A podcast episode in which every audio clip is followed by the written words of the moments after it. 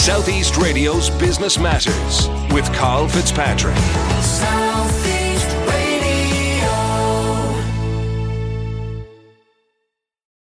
Well, Graham Hawkins is a business to business sales specialist. Graham has recently authored two books on B2B sales, the most recent being The Future of the Sales Profession.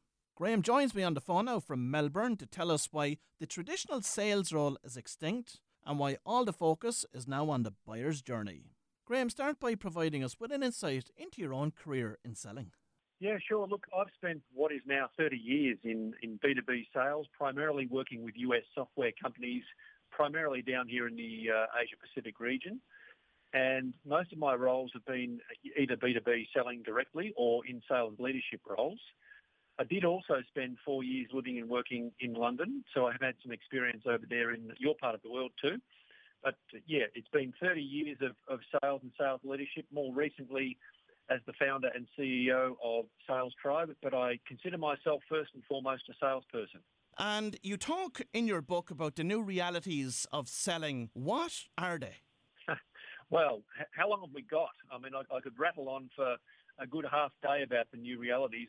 And look, it, it really all stems from what is now um, a vastly different business environment. I keep saying we've moved from vendor push to customer pull business models, and I'll explain that shortly. But what's driving all of this change right now, is, of course, is educated buyers.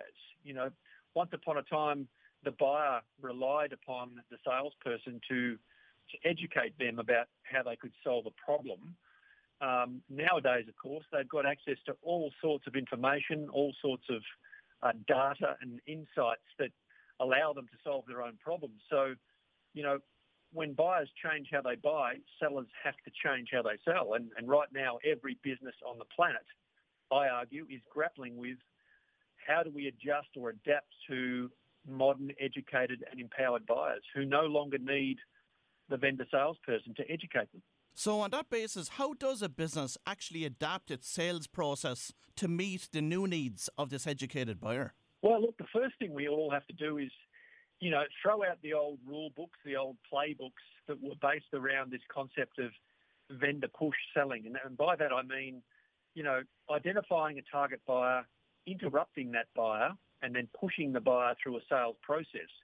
There's, there's hardly a single buyer on the planet in any industry that will accept that kind of behaviour anymore. Uh, instead, what we have to do is is think about the buying experience, the buying journey, and you know put put the customer experience at the heart of everything we do now, regardless of industry, regardless of product, regardless of you know what type of uh, solution you have. We all now have to be thinking about how do we create the most delightful buying experience. So on the back of all of that, what we need to do is, is, is understand the journey that the buyer goes on when they're solving their own business problems. So one of the things that we do at Sales Tribe is a thing called buyer journey mapping, where we, we sit down and we go through with our clients the, the journey that the buyer takes. We look very carefully at each each step of the buyer journey, the barriers or impediments from moving from one point to the next. And then we reverse engineer the sales playbook so that it, it, it, aligns with the buying journey and it creates what we call a wow at each and every stage of the buyer journey. And Graham, apart from asking the buyer directly, how do you go about unearthing the buyer's journey? Well, it's a good question.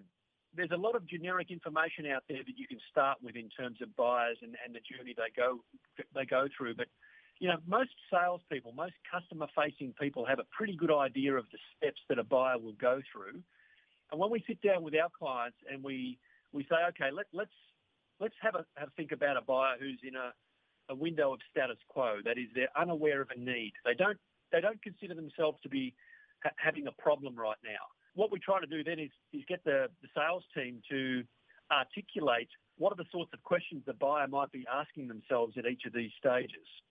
Then once we've understood that, we can say, all right, well, what's the message that we now need to get to the buyer and how do we do that? What's the best buying stage appropriate message that we can create? And what platform or channel do we need to get that message to them on? I think one of the um, one of the biggest sort of generic challenges everybody's got in this, you know, post-COVID world now is just getting the attention of these buyers uh, getting a seat at the table, um, getting an opportunity to create that visibility with that educated buyer who is being bombarded by every salesperson on the planet. And apart from the outdating of the traditional sales process and, of course, the emergence of digital sales channels, what else has changed dramatically in the world of sales in recent years? Well, it looks vastly different to the one that I spent most of my career doing, um, Carl. It's it's no longer about you know the the numbers game. Sales used to be a numbers game, right? Make 100 calls, get 30 interest parties. From the 30 interest parties, you'll get 10 meetings. From the 10 meetings, you'll make three sales. Just treating the buyer as a number is, is, is certainly not what we're doing anymore. Instead, what we're trying to do is understand the buyer as much as we possibly can and give them insights and educate them on information that they can't find themselves, right? Um, we all, as buyers, whether it's a B2C or B2B context, we all go out and do our research. We all seek independent advocacy. We've got we've got services like comparison websites now. We've got independent advocacy through Google and Amazon reviews, uh, G2 Crowd, Trustpilot, TripAdvisor. These are all the things that buyers now do before they reach out to a vendor. On average, B2B buyers are at least 60 to 80% of the way through decision making before they even speak to a vendor. Now, there's lots of talk about the demise of the personal relationship in terms of changing customer values. What are your thoughts on that? Well, that depends a lot on the the size and complexity of the solution that we're talking about. Obviously, at the high end, where you're talking about highly innovative, custom-made, bespoke solutions that are, you know, multi-million dollar solutions. Obviously, the relationship at, in, at, at that end of the spectrum is still pretty pretty important. Anything now that even resembles a commodity product or a transactional package solution, the relationship is now increasingly under pressure. It's no longer something that the buyer needs anymore. I mean, the increasing, the, the proof points here are, of course, the increasing online spend that's happening, people buying from websites. There's, there's businesses like Atlassian down here in Australia that's, you know, doing an incredibly successful um, growth in that business without any salespeople. So, with the demise of the personal relationship, what are buyers now valuing instead? Well, they're valuing an easy solution. You know, everyone talks about and has been talking about now for a few years the Forrester's Customer Experience Index, where once upon a time it was fine to just meet needs. That's the bottom of the pyramid. Being easy to do business with was what everybody aspired to. But now, of course, the, the, stakes have been raised and everybody's now aspiring to be really enjoyable to do business with. So the buyer now, they, they expect that, you know, when the salesperson turns up, they, you know, you know them, you've understood their business, you've done your research, you've come prepared. Then they expect the second thing is they expect you to be able to personalise everything to their context. The third thing they expect, and this came out over and over again in my research, is they expect that we can teach them something that they can't find themselves on Google, of course. And the fourth thing that, that they now expect in this new world of consumption models, subscription models, is that we can anticipate their future needs as well. So put it, put it simply, buyer expectations are now through the roof and they expect to have a delightful buying experience or, you know, or they'll go elsewhere. So, if you were setting up a new business today involved in the business to business service area, Graham, would you be investing in employing a sales force or would you be opting against it?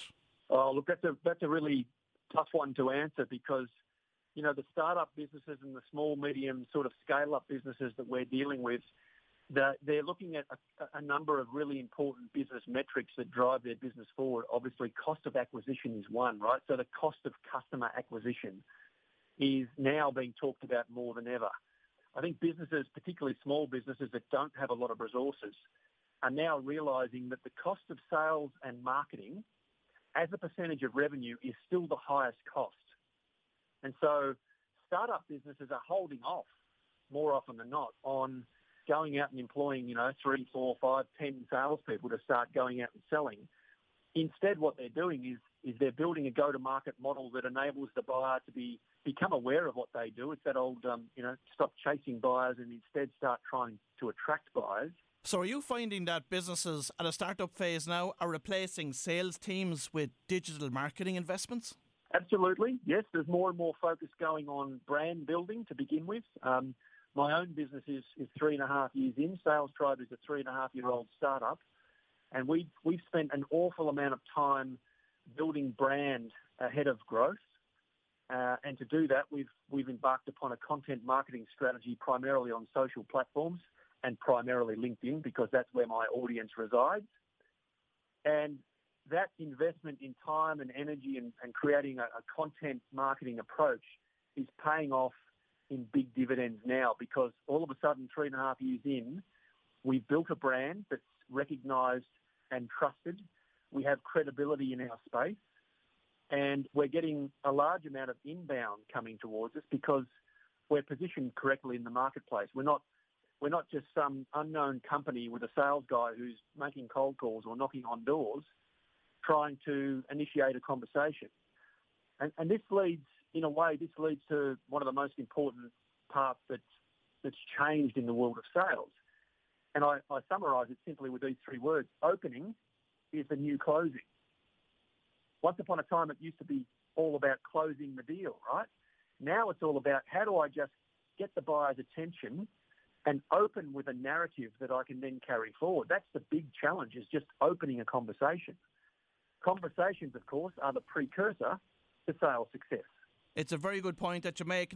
You have managed to use LinkedIn effectively from a selling perspective. I'm interested to find out how you've achieved that.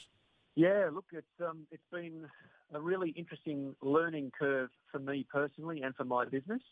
What we basically did was we started to push out at a fairly regular uh, intervals or, or cadence, if you like, some thought leadership around this changing nature of sales. So for our own business and our target audience, we were very clear that, you know, the world is changing. So let's start to educate our buyers about how things are changing and share some of the research. We did that with content. We did that on LinkedIn. Initially, we did that with long form articles and, and well researched papers. More recently, that's become video. It's become short form blog posts.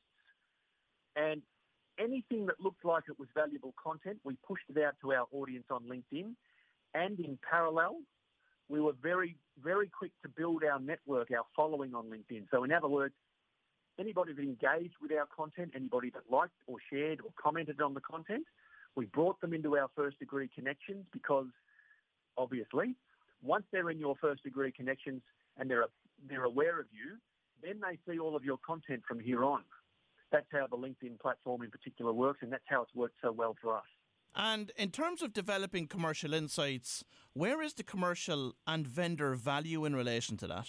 What's in it for us in terms of creating the insights? Well, that, that, that's what builds the sales playbook, right? Once you've understood your buyer and, and the problems that you're trying to solve and you position yourself as, as a resource that might be able to help them, then all of those insights and all of that data and all of that storytelling that you've now got access to, that thought leadership, positions you, as it has done with our business, as, you know, the the top of mind supplier or the, the go-to choice when a buyer realizes, oh, we've got a problem here. Um, who do we know? Who's top of mind? You know, if, if, if you agree with what I said earlier, that the buyer is at least 60 to 80% of the way through decision making before they reach out to any vendors, then our big challenge is making sure we're visible at the beginning of the buyer journey. All of the, the value that you're creating as a vendor, that needs to be put out there in the in the marketplace so that you can attract buyers when they do move into a buying window.